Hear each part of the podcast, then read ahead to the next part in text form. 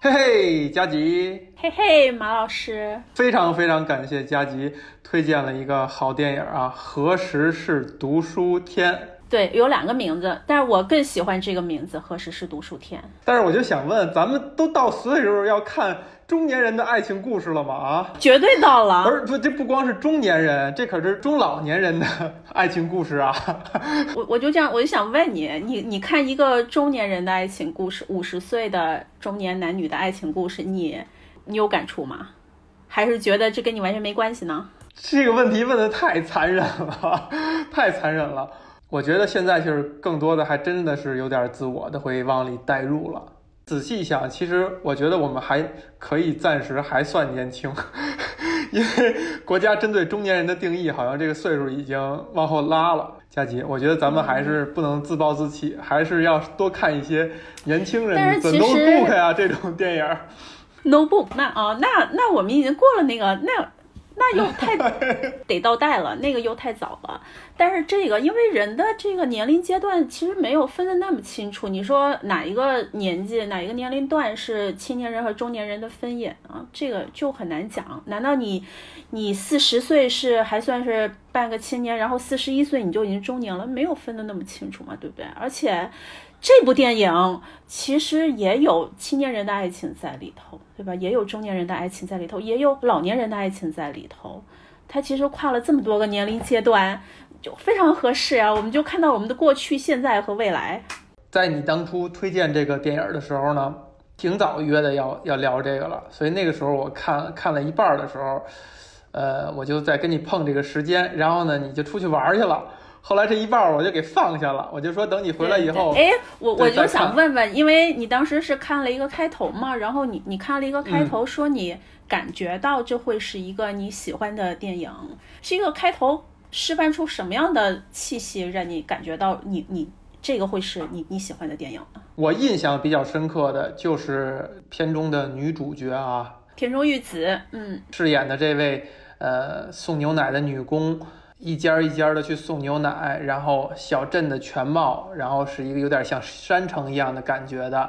在一个非常宁静的、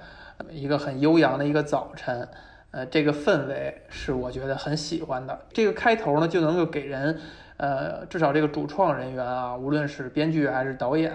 品味是不俗的。这次我又看的时候，我发现，哎，还真是。挺好的，就是我之前只看了一小部分，因为再回到开头去看这个女主角小时候去写那封信的时候，才会对这个情节产生更深刻的印象。这个女主角相当于就在很小的时候就已经下了很大的一些人生的决定。如果我不是重新再看一遍的话，可能我就忽略掉这个情节了。呃，我也是属于那种一一开始就觉得这个也可能会是我非常喜欢的电影。它一开始就是女主角在手写信嘛，就就像你刚才说的，就没关系。其实就算开始忽略掉那个信里头的一些信息，其实它里头的。一些点，就他的那个那个决定，那个就他其实已经决定了他未来要过什么样的生活，且他过上了那样的生活。对这个东西，他在后面也其实也有点到，也提到过他在跟别人的交谈当中，他的呃现实的态度当中也都有讲到。呃，你刚才说了那个女主角叫田中裕子，你看过田中裕子的那个其他的？呃，我印象不深刻了。但是我觉得这张脸特别熟悉，是一张特别耐看、特别吸引人的一张，真的是很典型的日本日本人的脸。几乎我我不知道从一个直男的角度，可不可以评判为几乎是素颜啊？也许人家是有妆，我们看不出来啊。或者说他希望传递的信息是一个素颜的状态，呃，但是非常的耐看。处处体现了我们东亚人哈，东亚人种的那个女性当中的那种独特的那种。那个小的时候是一个万人，几乎是万人空。他在央视放的时候是几乎是万人空巷的一个电视剧，就是叫阿信嘛。哦，嗯，阿信好像还特别多集，我记得是不是七八十集？他从那个这个小姑娘小的时候开始演戏，演到她她老吗？她就是演阿信，就阿信的这个角色，它是一个小说改编的电影，就是这个角色是一生特别特别的坎坷啊，呃，然后他就他的那张脸，你刚才说他那张脸吧，他真的就是好像能特别能塑造那种。非常的隐忍。然后有特别多的那种经历和故事的那种女性，嗯，她年轻的时候那个笑起来还是非常甜美的。她笑是甜美的，但是她甜美背后或者她不笑的时候，她有一种苦在里头。不知道为什么，这个人这个演员这个天生的脸上，他好像有一种苦苦的那种感觉在里头。这两个男女演员他们的塑造，他一。它一定程度上，甚至一大半吧，我觉得是让这部电影成功的一个非常大的原因。没错，非常同意。就是他们两个人的表，他们他们两个人的脸，他们两个人的这个表演，真的，我我觉得换一个人，我没办法想象，或者说我没办法像今天这么喜欢。这个故事，其其实就全部的呃情节就发生在一个小镇上，就是这个女主她生活的小镇。呃，这个女主叫大长美奈子。在他从小长大的这个小镇上，过着非常非常贫贱的生活。他做着两份工作，嗯，两份工作也都很普通。一份是就是送牛奶的工人。所以这部电影有另外一个名字，我觉得这个名字应该不是他原来的日语名，而是他引进到呃英美国家以后，它的呃英文名叫 Milk Woman。然后可能就是从这个名字又翻译成对中文了，嗯，就是一般把它译作送奶女工，但我觉得其实就是干脆翻译成送牛奶的女人。对，在这份工作就需要他每天天不亮就起床，然后去那个牛奶店里头拿了他们他们镇上或者村子里头的所有人的牛奶，然后一家一户的送。送完以后天也就亮了，然后他回家稍事休息，就开始了他的第二份工作。这个第二份工作是超市里头的一个收银员。他如果说他有一点点特别的地方吧，其实从他的外表，从他的就。各各方面，她的工作都觉得这是应该是一个非常普通的女性，但她稍微有点特别的地方，就是她非常喜欢读书，或者说她业余的时间吧，她其实用了很多的时间是用来看书的。我们在那个那个里头也有看到，就是她晚上在看那个托斯托耶夫斯基的《卡拉马佐夫兄弟》。呃呃，我我我没有看过这部作品，非常遗憾，所以我也没有看过。我觉得他可能暗示的一些阅读的一些。故事情节是不是跟这部电影的一些情节有一些勾连，我就没有办法说上来。嗯，想着以后有机会想想想看一下这部书。作为一个图书编辑，你惭惭愧不惭愧？真的很惭愧。电影一开始吧，就就这句话，就是我刚才我们聊了半天的，就是他在给未来的自己写的那封信的那句话，我就想读一下，因为这句话非常重要，它等于是一开篇就。就把这个整个电影的那个调子就定下来了。嗯，他是这样说的：“他说我非常喜欢这个小镇，然后呃，哥哥姐姐们离开了这个小镇，但是我不会，我想一生都生活在这里，和大家深知深交，这不好吗？”他说我十五岁的时候就已经决定了这些事情，他就想一辈子生活在这里，他就想过这种平淡的生活。他就想跟这些就是他打了交道的一辈子的人更了解他们，非常震撼，就跟他们生活在一起。我们现在生活的，就现在生活的每一个人都会有一种对照吧，就是我们都是向往大城市，希望认识更多的人，更多我们所谓的这种有趣的、有灵魂的，然后甚至呃，就是能够我们平时接触不到、能给我们启迪的这样的人。呃，我们希望往往外走，希望。啊，你你笑啥？你别把我烧上啊！我也是一直生活在自己出生的小镇，我只是恰巧出生在了。这个其实 是有区别的，就是你出生在一个大城市吧，我觉得这个这样讲应该应应该不过分吧。但是他的这个小镇其实是很特别的，就是为什么这个牛奶就送奶这个东西会呃会取作名字并点题，因为。就送牛奶或者送报纸也好，这个是他跟这个小镇的所有的人进行了解他们的一个方式，连接。对对对，连接他们的一个方式，就是你看他每天早上他他起来，他知道谁家订了几瓶牛奶，谁家比如说上个月订两瓶，这个月订一瓶，因为这家人的儿子出去工作了。对吧？然后或者说谁家他知道哪家的老爷爷，比如说呃，在门口就喝完，对对，就坐在那个地方了，他要当场把瓶子收回去，呃，他都了这些你了解吗？我就不说其他，你邻居你了解吗？咱就没法抬杠了，因为我确实了解，我从小生活基本基本上在姥姥家长大吧，就或者说没上学之前，或者在寒暑假的时候。呃，跟姥姥家是非常亲的。嗯，我姥姥家虽然是住在一个高楼上啊，十一层，但是那个院儿里边的邻里之间的关系确实很近，包括跟牛奶有关的，比如说这个在小区里边就有那种小杂货铺，小时候印象就是还有那种粮铺，就是卖米卖面的那种粮铺哈。那个时候就大数据了，就是人家在进货的时候，进新鲜牛奶的时候，真的就是算准了，就是我这整个这一片楼区里边。呃，大概每天会有多少人上我这儿来买奶，就是形成了一个非常融洽的一个小社会。虽然电影里边讲的是一个小山城，感觉好像城市里边在生活在楼宇当中不太容易存在，但其实未见得。其实我觉得，就人与人的之间的关系，哈，人与社会、人与这个生活区域的关系，其实就那么几种，它可能不真的不受限于具体的物理环境。或者说建筑的环境，它就是那么几种，就是人心的连接的方式，其实就那么几种。呃，我看这电影的时候，我也在想，就是为什么我们现在没有这种感觉了，以以至于我们在看这个电影的时候，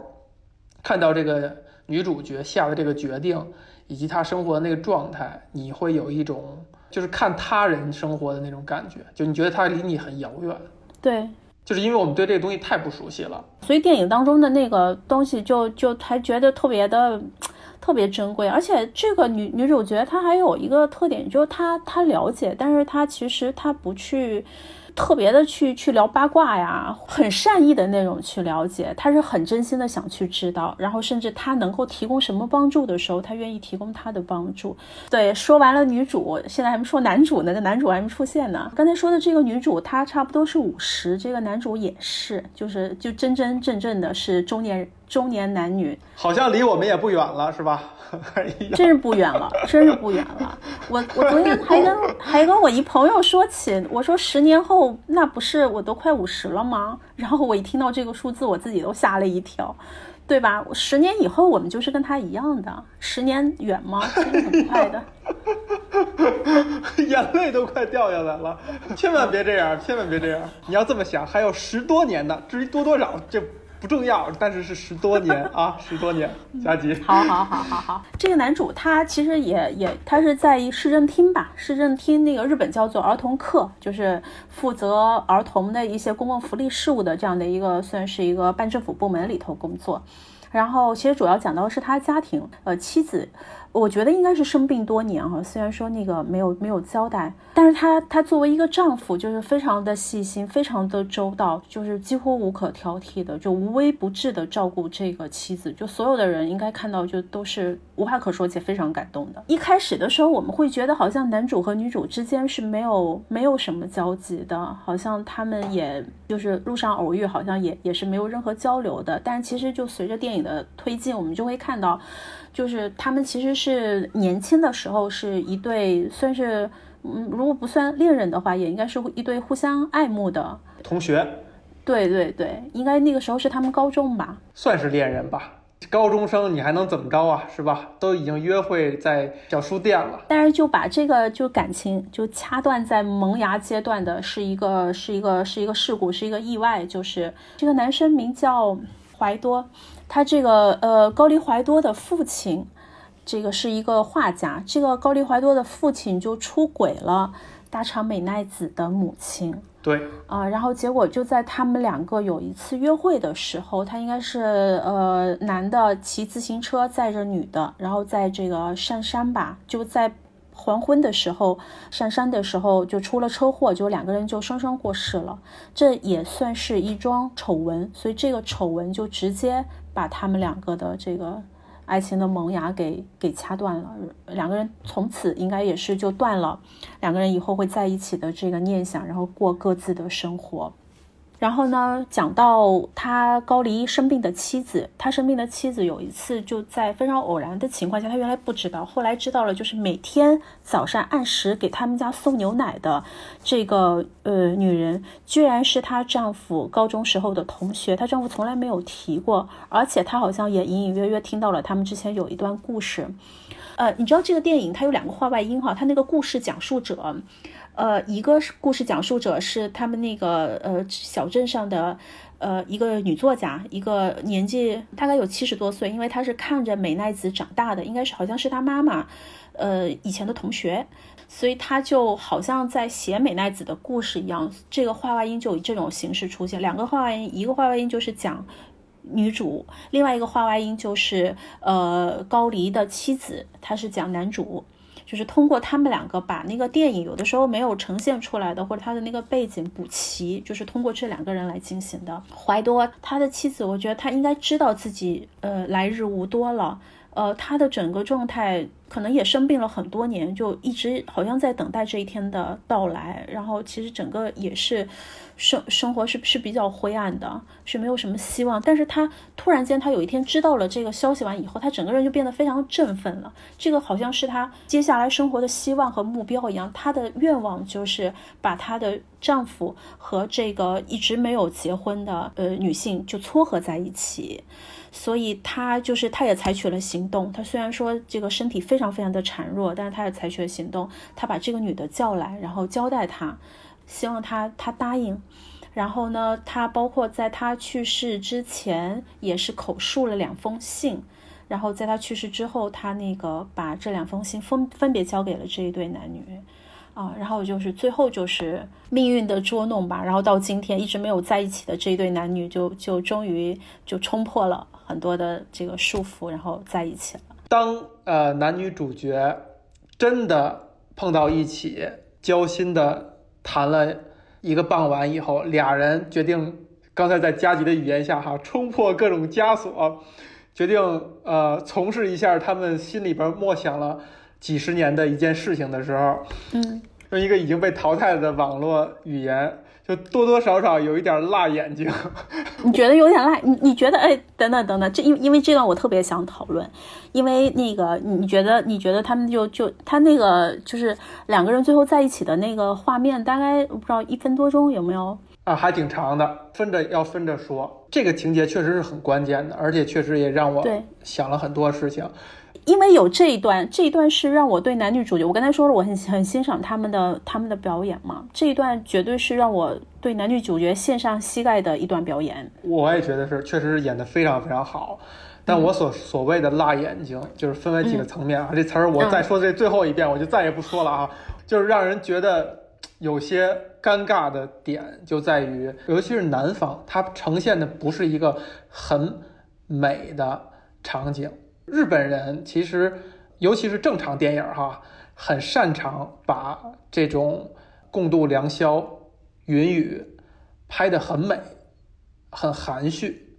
这个电影的这部分处理是非常的真实、直接的啊，尤其是男方，真的很深切的让人感受到一个五十岁的男人，他的形象已经就是完全走样了，已经没有任何的性魅力可言的状态下。真实的表达这一段的时候，看上去是多多少少有一些丑陋和蹩脚的。嗯，至于女方呢，我觉得主创人员是相对仁慈的，就是他没有把同样的这个表达的这个感觉，呃，在女方身上也这样体现。就女方多多少少还是有一些美感的，一当然也很真实。但是我认为，就是尤其是这个田中裕子小姐哈，真的她的气质非常好，所以她在这一段表演的时候，也仍然是。偏含蓄和呃优雅的，而南方就没有那么优雅了。我是这样想哈，就我也非常非常喜欢。就是你你刚才说这个一分钟你觉得太长，你希望它剪掉？我不，我我不是说希望我我我看到什么限制级的镜头出来，我不是。但是我非常非常享受这一段。就是你刚才说的真实，这确实是非常的真实的。就是所有我觉得我们看的，无论是拍到什么程度，或者说你录到什么程度，那种电影它多多少少，呃，你好像是呃看两个人在在演的那种感觉。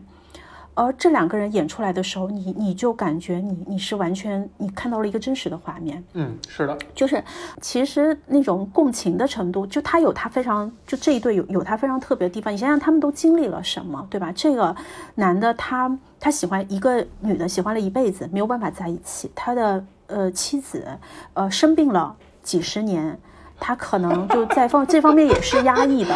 他把这些东西，他的最后的那个那个情绪，你知道吗？他他那个就动作都不知道怎么做了，不知道要抱是要轻要稳，要轻就就要要轻一点还是要重一点的那种感觉，哇，真的这这个男的表我我从来没有看过他的其他的戏，但是我觉得他他应该会成为我最喜欢的男男演员之一，就凭着他这一段这一分多钟的表演，非常非常的棒。你会不会觉得比较丑陋？我不觉得丑陋，我不觉，因为呃，我那个我我可以理解，我觉得他好的地方就在于他丑陋。啊，对对对，我们我们在我们在正常的电影里边看了太多的美化嗯这些镜头了。当你见到一个非常真实的把那种丑态表现出来的，因为其实现实生活当中哈，尤其是我们这些普通人哈，是很丑陋的。啊，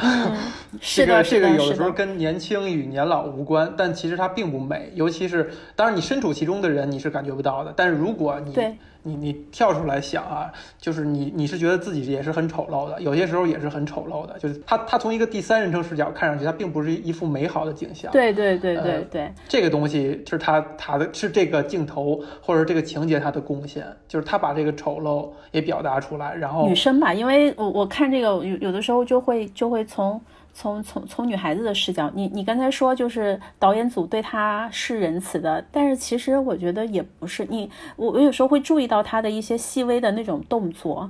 她就是一个第一次体验的少女的那种感觉，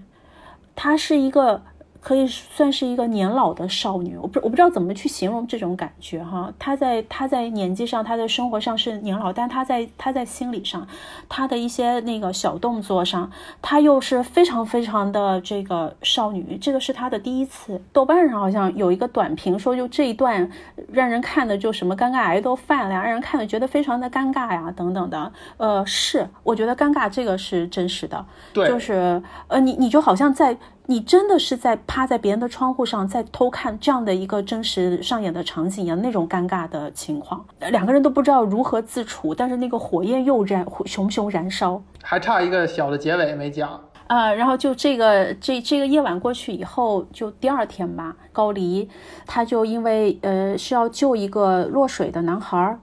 然后自己也落水了，结果他可能是不会游泳吧，他他最后就没有活着回来。这个小男孩是没没事儿，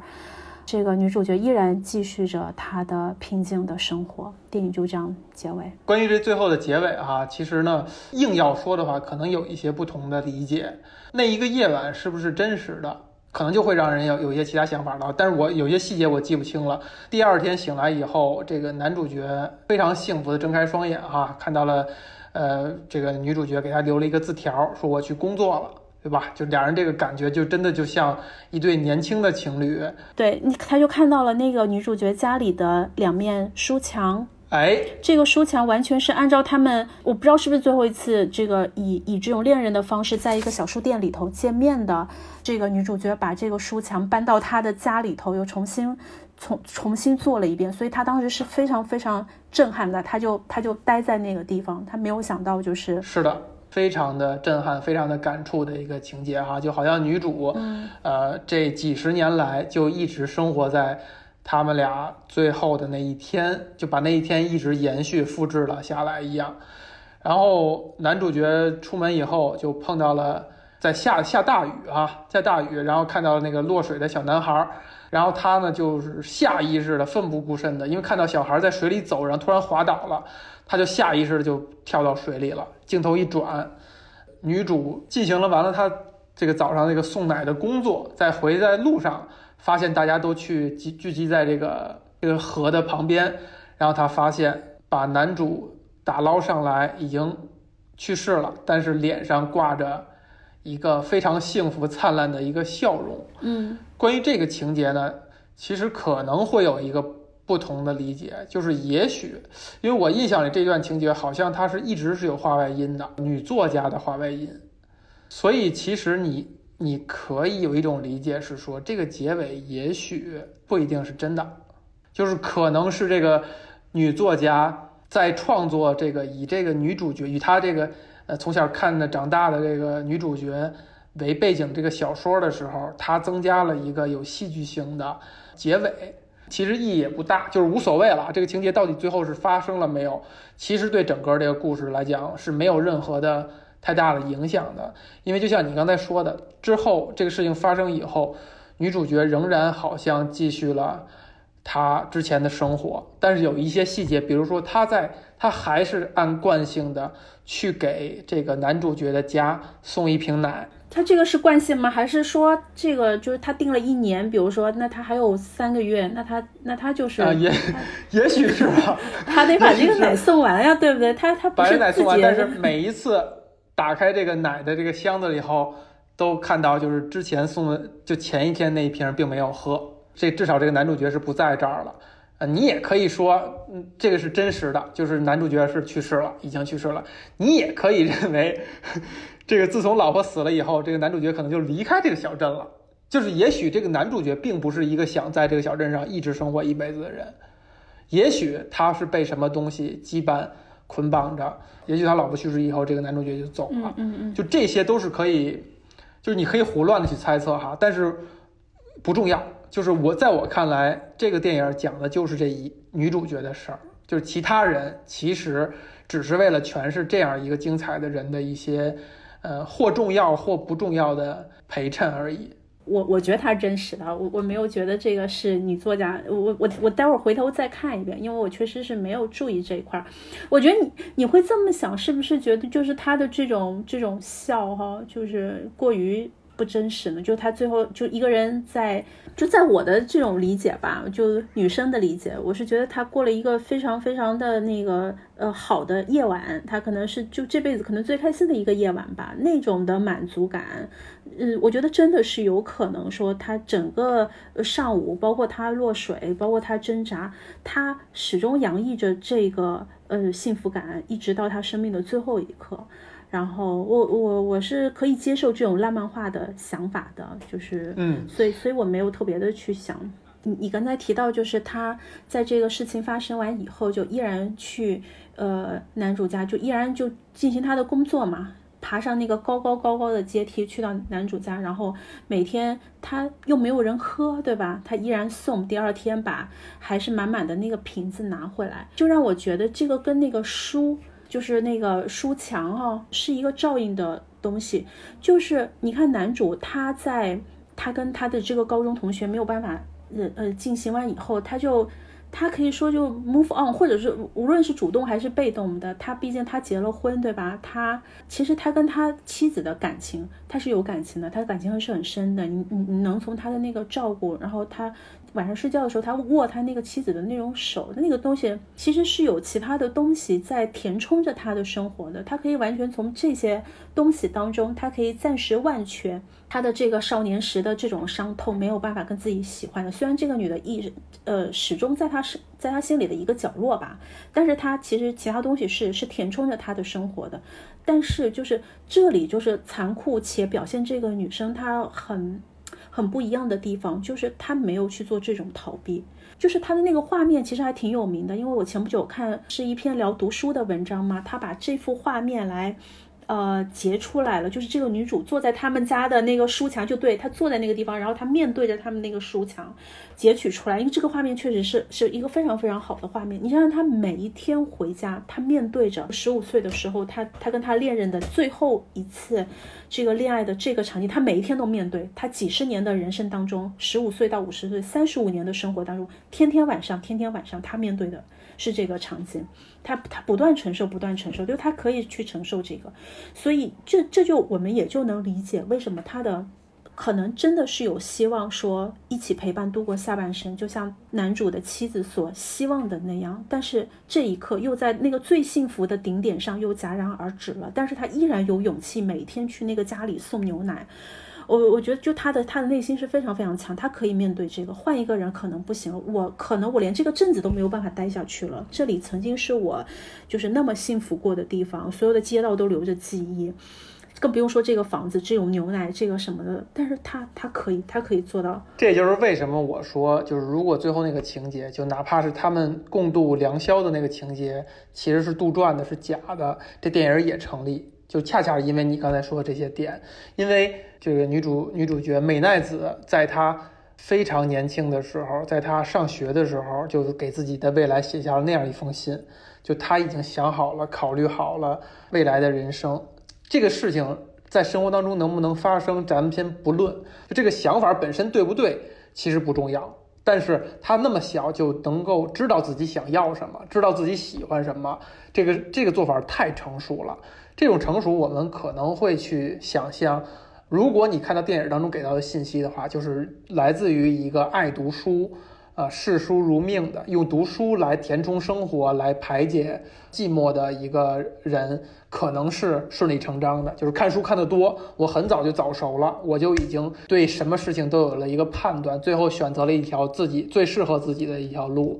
而这条路上是不是有这个男主角，有这个怀多这个人，其实一点儿也不重要。就是这个人，这个角色是谁？心里这个对象留着这个人是谁？他是不是在这个镇上还在？他是不是现在成为了一个怎样的人？他有没有家庭？对女主来说，可能一点儿也不重要。就为什么这个电影要叫“何时是读书天”，对吧？嗯，其实读书这个事儿在电影当中表现的是非常小、非常微小的。我最后得出一结论，就是他就是拿呃书、拿读书与爱情形成了一种互文的关系。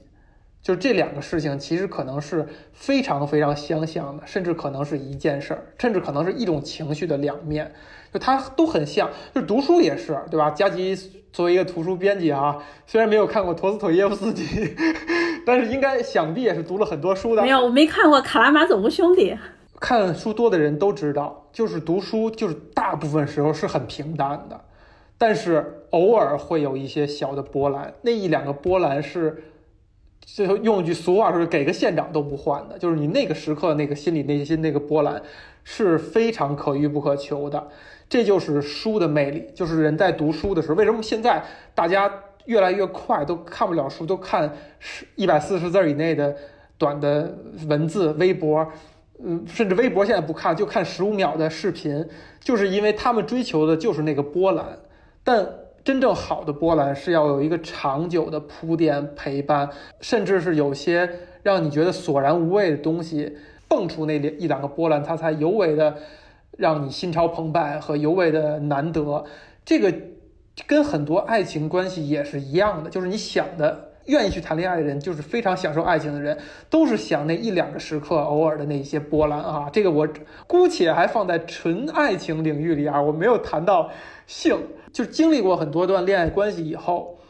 你偶尔想到的那一两个时刻，其实就像你看大部分书，你大部分的篇幅你都想不起来了。但是可能那些好的书，就是偶尔有那么一两个篇章，一两个情节，你就觉得哇，怎么这么有洞察，怎么写的这么好？这个东西打死我我也写不出来，我也想不到那一两个点。就像我们现在在回首十多年前的。某一段感情经历当中，一些非常非常具体的细节，非常充足的，甚至历历在目的那些画面和片段一样。而女主是一个什么样的人呢？早就把这些看透了。就是我知道生活，他生活在这个小镇上是会多么的平静，是吧？超市收银员，还有比这种工作 再再无聊的工作吗？送奶工就是一个天天早起的，对吧？琴行要起得特别特别早，非常辛苦。但这种平淡的、波澜不不惊的生活，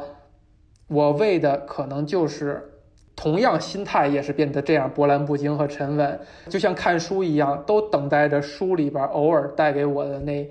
一两个波澜。如果人生当中也有，当然更好。但是。我相信不是这个美奈子她自己经过了这个男主角的事件以后，她不想谈恋爱，而是他们生活这个小镇实在太小了，嗯，就是可能适合她去谈恋爱或者有恋爱幻想和呃想象空间的人，可能都并没有那么多，嗯，但。他不在乎这个。其实电影看到大部分，就就像你说的，就是他他读书的东西其实体现的特别少，你都不太明白为什么他会把标题日文的标题叫做“何时是读书天”。他点题的其实就是最后的那个他跟女作家跟他之间的那个对话嘛。他有一天就像以前的每一天早上，他去女作家的家里送牛奶的时候，女作家就问他说：“那你接下来打算怎么办呢？”然后他就回答了四个字：“回家读书。”我觉得每个人都有一些这种生生活的一个力量的来源吧，它它就是两点，我觉得它就是两点，一个是书籍，一个就是牛奶。就就其实就这两个标题哈，因为那个作家问他说：“你这样天天的这样的生活有什么？你你生活有什么意义呢？对吗？”就直接就很很坦白的就说出来了。你生活有什么意义呢？你做两份工作，而且就是其其实也挺无聊的。但是这个电影的一开始讲的是这个美奈子获得了他们学校写作文的市里头的第一名。他是有有才能、有才华的，他想要去做其他的工作，他是可以的，赚更多的钱是可以的，但他没有，他选择就是选择看书。这个作家就问他：“你这样生活有什么意义呢？”他就突然间说了一个非常莫名其妙的，他就说：“牛奶，送牛奶啊，送牛奶就是我生活的意义。”呃，跟这个小镇的所有人发生这样的呃似有若无的这个关系，这就是我生活的意义。这个女主角说的“回家读书”这四个字，其实可能是在回答这句话：何时是读书天呢？就是现在，就是就每天都是。我们以前有一句戏言，就是“春天不是读书天”，什么夏夏日炎炎，夏日炎炎正好眠。四句啊，打油诗，就是它是一种嘲讽，它是一种调侃。读书的人就能理解，就是什么时候都可以拿起书来看。呃，什么状态下，什么书都可以，它是一种常态，它就是你人生当中的一部分。只不过这个电影当中，女主把它变成了一个更极致的一个想象，就是她在很小的时候，差不多就已经决定了她这辈子她怎么去过了。对对对，对吧？这个其实我我也看，我后来看了一些其他网友对这个电影的一些评论啊，就是大家会提到，呃，那个又另外一句话，日日是好日。嗯，这这个这句话又是另外一部电影，日本电影的一个名字了啊！但是它是来源于，好像是来源于一个佛经还是什么？很多人会说啊，当我什么什么准备好了，我就怎样怎样，对吧？或者说未来我怎样怎样？甚至比如说像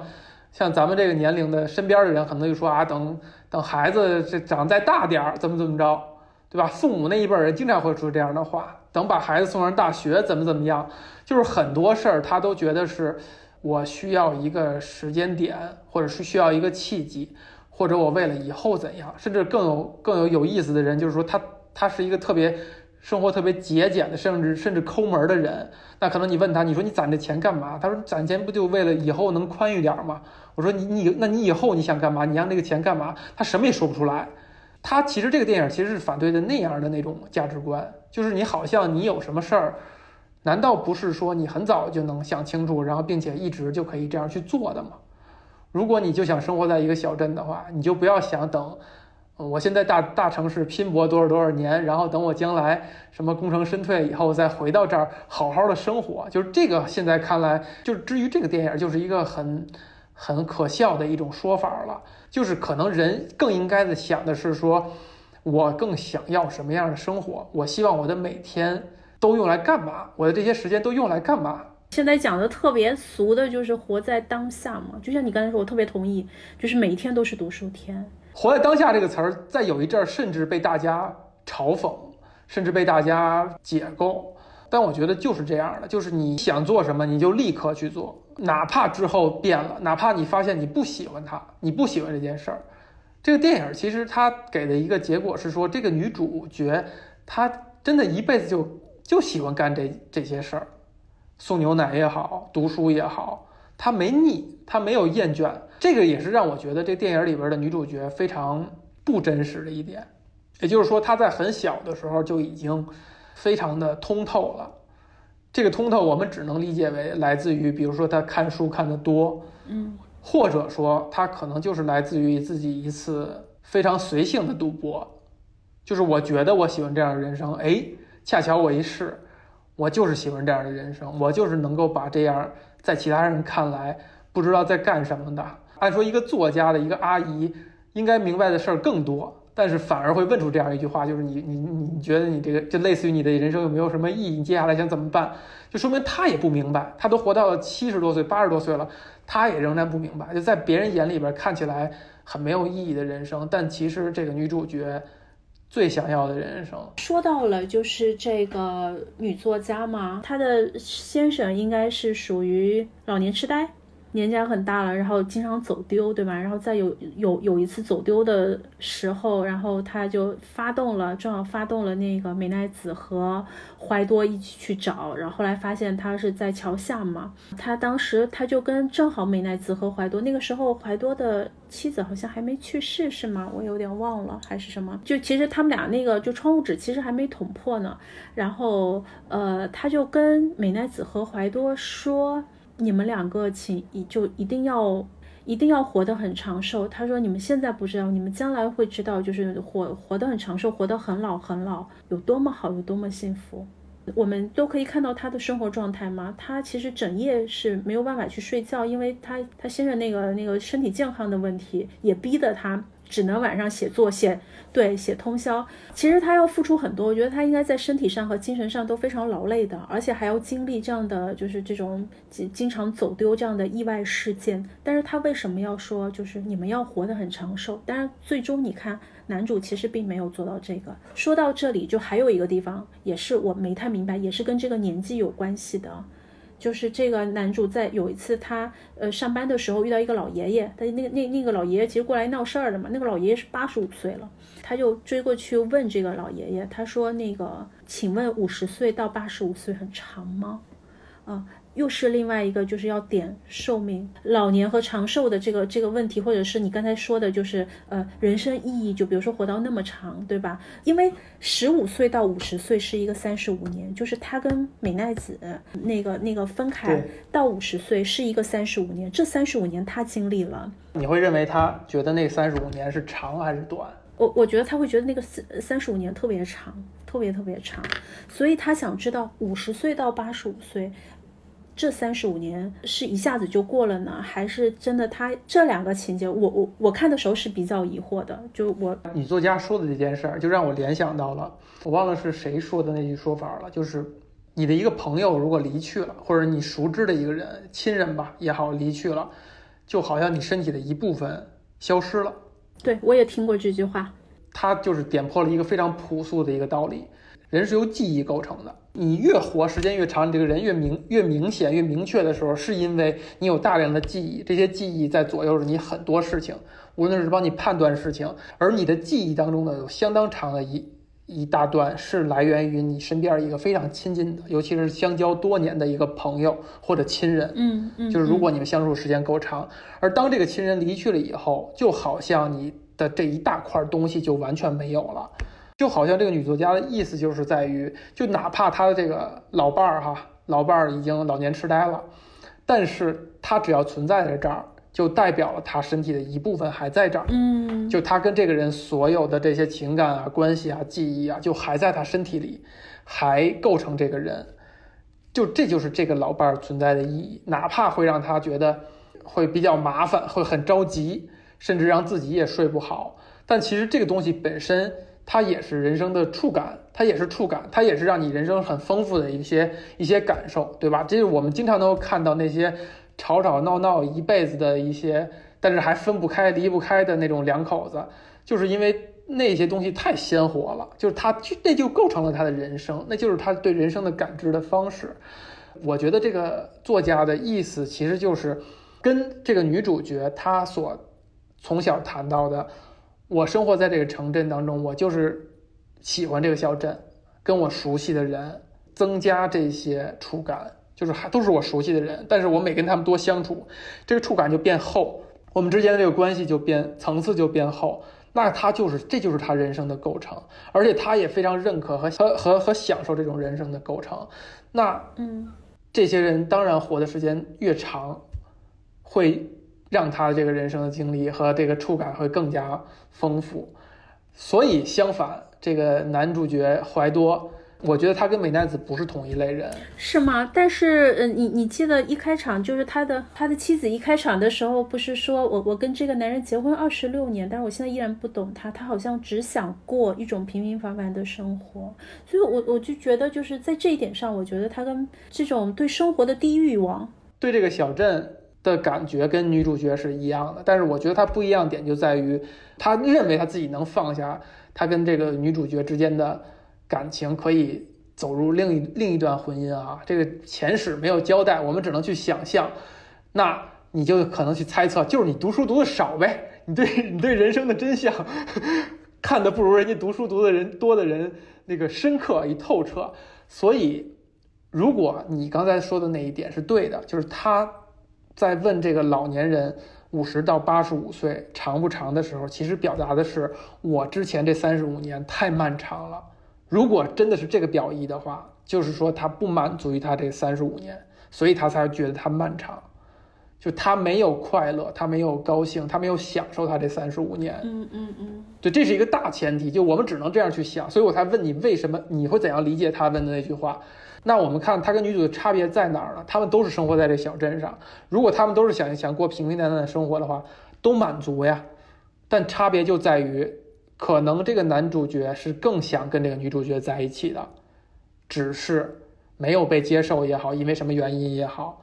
然后接受了另外一段婚姻以后，他有这个所谓的责任感的时候，这个东西，这个人，这个生活可能不是他想要，但是因为某些责任感和某些惯性，他需要处在这个关系里，可能是他是一种被动接受的感觉，才导致了他这个不幸福。我们只能，我们只能去这样去理解啊。嗯，所以，我这就是为什么我觉得这个电影可能真的只关乎于美奈子。如果这样的话，这个电影都不符合那个所谓的就人物弧光，就是美奈子是从进入这个电影，甚至从进入这个电影之前，从十五岁的时候开始，一直到出这个电影这一刻，这个人一点变化都没有，他没有成长，他没有改变，他就是在最初的那一刻就知道自己想要什么，就像一个神一样，嗯，就已经看透了自己的人生，并且按照自己的期待和。呃，期望这样顺顺利利的过了这么多年，男主角真的只是他的，就像书一样，就是得之我幸，失之我命，就无所谓。这是我人生当中的一个小小的波澜。当然，我们最后能够再续前缘是好的，如果没有也没事儿。如果他真的去世了，他离开了，我仍然继续我这样的生活，对我的生活没有任何的影响，因为我就想要这样的生活。嗯嗯嗯嗯，这。你从某个角度上甚至会觉得这个电影是非常冷酷的，所以这就是为什么我才会去想，就是那那一晚，甚至那个结局是不是真的？如果你把它想象成是这个作家这个老太太她想象的东西的话，好像更符合这个老太太对这个世界的认知。这结局挺残酷的，对吧？就是两个人，我觉得他他是一个比较比较比较悲的结局。就看到后面，我们都觉得。就 finally，对吧？就两个人都这么不容易，要要要在一起了，却以男主的这个去世作为结尾，所以这不禁就会让人想到，这个结局是是必然的吗？就是无论哪怕他没有死，是不是他也走不下去？他也可能选择过一个人的生活。我的认为就是这个结局可能就是非常虽然很残酷，但是它可能是一个最好的结局，就是他让男女主角都解脱了。对于这个结局的理解。其实我觉得就不得不提到那个，就是电影当中最戏剧的那个情节，就是他他们俩的，就是父母之间的那段偷情，偷情对这两个人的接下来的这三十五年生活都产生了很大的影响，对吧？女主角在一个这么十五岁就那么早熟的一个前提之下，仍然也被影响。就是我们看到电影当中也交代了一些细节，比如说他们看待对于爱情看待忠贞程度看待的这种，就是看待方式。就是这样的，就是男主角可能就是因为他爸爸是那个出轨的人，嗯，就是他是有家庭，他是有妈妈的，而女主角的妈妈好像是他父亲已经已经走了还是去世了，反正他是单亲家庭，对吧？等于他妈妈是一个，这最多只能说是说介入了人家的家庭，但是其实他妈妈是单身的状态，所以你看在你看男主角对于爱情的关系就是。就哪怕可能他发现他对他自己这个老婆的感情是无法替代他对美奈子的感情的，他也对这份爱情非常的忠贞，非常的坚守。他既然坚持了，他就不能像自己的父亲一样去做出错事儿了，就要忠贞于自己的这个爱情。而你看女主角呢，怎么样用一些细节烘托她呢？就是当他看到他的这个年轻的女同事哈，跟这个超市的。相当于小经理俩人在这个，他的反馈就是说，怎么能像动物一样的吗？你们去家里不好吗？他的这种受的影响是说，这个事情是美好的，就是你们你们产生了冲动，产生了激情了，当然是美好的。差别就在于不要这么的不堪，不要这么的不体面。就可能在他看来，他的妈妈跟这个怀多的爸爸这段感情，他某种程度上，因为他读书多也好，还是怎么也好，他能够理解自己的妈妈。然后你再看他们从事的工作，男主角最后就变成了是一个社会福利机构的一个人员，就处理这些事件，还有包括他这么一个沉默的、寡言的、波澜不惊的一个人，当他遇到了。就是像那个无人知晓里边那个情节一样，就是两个孩小孩儿哈，在一对不负责任的年轻夫妻这个养活下，都甚至都朝不保夕，都快饿死的情况之下，怀多是罕见的大发雷霆。这些东西，就是他对于这份他在这份工作的选择和认可，可能真的就来源于他身上是背负着多少有一点他爸爸的那种愧疚感。嗯，他他代替他爸爸愧疚，就是你为了你们的。欢愉也好，爱情也好，你们不知道你对你的孩子会有怎样的影响。就如果他更想要美奈子的话，这三十多年，一定是把他无法跟美奈子在一起，归结为他爸爸做的这件事儿。嗯，以及他爸爸的去世，就是他对爸他爸爸的感情。你想想，这三十五年来讲，对他来讲是多么的煎熬，是自己的亲生的父亲，但是你同时你身体里某一种程度你是要怪你父亲的。你再看回来，你再看女主角。她妈妈跟怀多爸爸偷情这件事儿，对他之后的人生是几乎是没有影响的。对他有一个小暗示嘛，就是他在葬礼吗还是什么的，还在医院的时候，他就他居然就跑回家喂狗了。他的生活仍然按部就班的从他十五岁就想好的那个样子一直进行他进行下去，反而是那个内心非常坦荡的那个状态。他要传递给我们，他要表达的，可能就是要多看书。要多读书，对吧？这个男女主角的差别，差别当然是有一点是，这这个一个是有家庭的人，一个是没家庭的人的出轨，另外一点就是这个读书的程度。可能我们想象这个年轻的男主角之所以会在书店约会。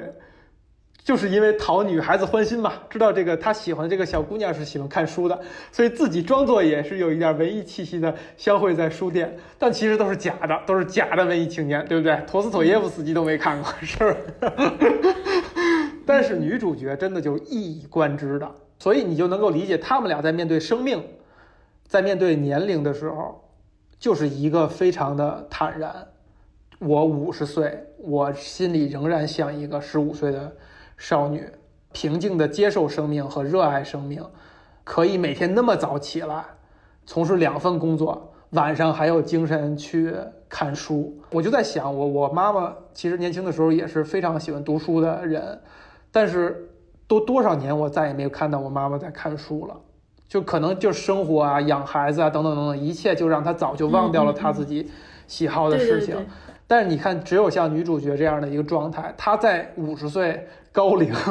还能够在两份工作之余，还能够在晚上不舍得睡、不舍得睡的前提之下，在看书，然后伴着书入眠。看这个电影过程当中，就作为一个女性哈，你你你当然会设想自己自己现在三十好几，马上四十了，对吧？自己的自己到五十岁的时候，会是一个什么样的状态？就就这个。呃，女主她给人的感觉就是一种特别有少年感的感觉。我不知道是因为她没有结婚，还是她生活特别简单，还是因为就是她就像你说的，她呃呃生活的时间是花在阅读上的。你我我不知道你有没有看过一个那个摄摄影还挺有名的，叫《八十年代中学生》，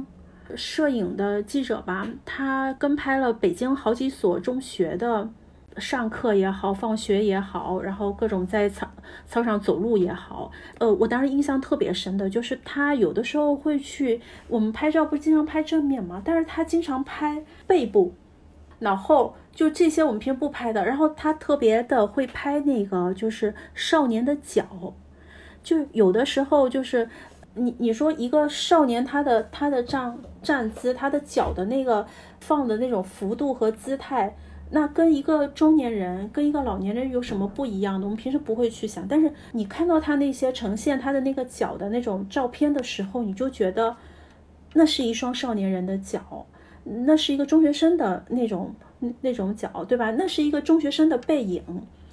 呃，可能我人到中年，我的体态还是瘦瘦的，这个可能没有变，但是有一些的动作和那个体态，我可能是再也做不出来了。对，看这个电影的时候，我就觉得就是我不知道他是真的就这个演员身上就保留了这些东西，还是他真的是去就那么惟妙惟肖的诠释。你我记得印象有一段特别深，就是。包括他在那个女作家家里的时候，他的那种蜷缩在沙发里的那种动作，他那个什么疼疼疼，就是很无意识的那个说话，然后包括他从那个女作家家里出来，然后他在那个台阶上跳那个石头剪刀布，就那些的那个体态的时候。几乎是无法想象这是一个五十岁的，我也没有办法想象我身边的哪一个五十岁的这个中年妇女，娇羞也好，那种的那种少女，就像我刚才讲的，就是那一段的那个性的那那个里头的那些东西，在五十岁的时候依依然有。这个我特别同意。嗯，但是我一说就该变油腻了。啊，行，这个得得由我说对吧？因为有一段时间，我记得可能公众号还是什么的，他会去讨论一种叫少年感、少女感吧。我我我没有特别去关注那个定义吧。从字面来解释，大概就是一个已经不再是少少少男或者少女的人，他身上依然表现出来一些少男少女的特质。呃，它这个绝对不是说你磨磨皮啊、美颜啊，然后呈现你你少女吹弹可破的那种肌肤的那种的身体状态，而是你的整个的精神面貌、你的体态，呃，依然停留在就是人的特别青春勃发的人的生命刚刚开始的时候的那种状态当中。到底人就是嗯。就是五十年哈，在活在这个世界上，经历各种各样的东西，你身上怎么样才能保留一些依然是生命勃发的这样的呃状态出来？这个说的太好了，就是为什么我会觉得他们俩那段就是呃云雨哈描述的俩人的差别会很大呢。我刚开始还以为是我完全因为从一个男人的角度去看，但其实差别就在于，其实呃这个怀多是挺老态的。就他无论是从他外表啊，还是他的身姿啊，还是他的那个气质，他的那个精神状态，其实是挺老态的。呃，美奈子身上看到的年轻，你就感觉他跟怀多站在一起，根本不像是以前的同学。而且我们东方人啊，东方人的特点是在于，同岁数的男人会比女人要晚衰老一点儿。嗯，就是比如你同岁到三十多岁、四十岁的时候，你会看到男的好像感觉，哎，有的时候还就觉得有点越来越精神了。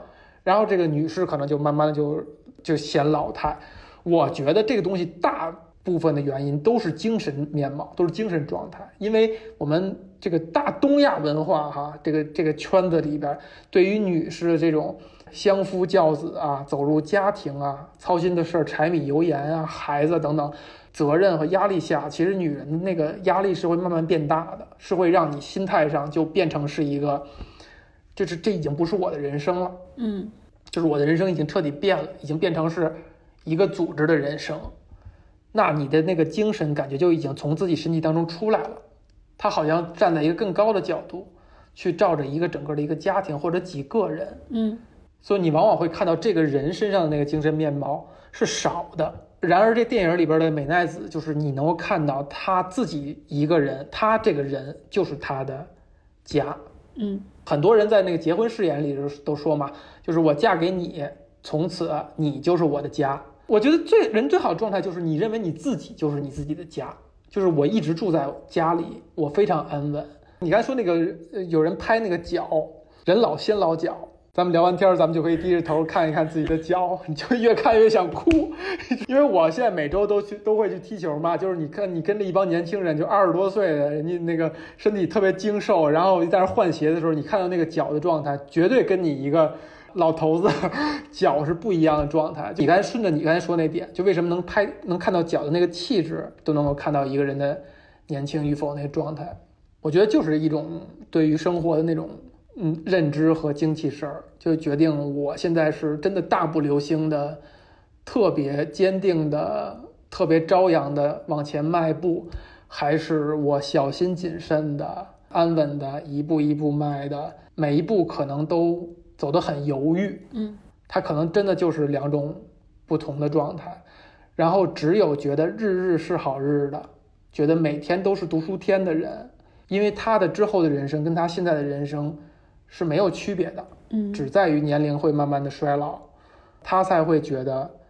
我没有什么是我需要担心的，嗯他才能是大步流星的去享受他就是每一步和每一天。有的时候，像我的女性朋友推荐这个电影的时候，我都会说，我渴望这样过一生，就像她一样，结婚也好，不结婚也罢吧，就他的这种生活状态，我我我希望我能拥有，这是可以一条就是即使变老，我也很高兴的要去变老的这条路。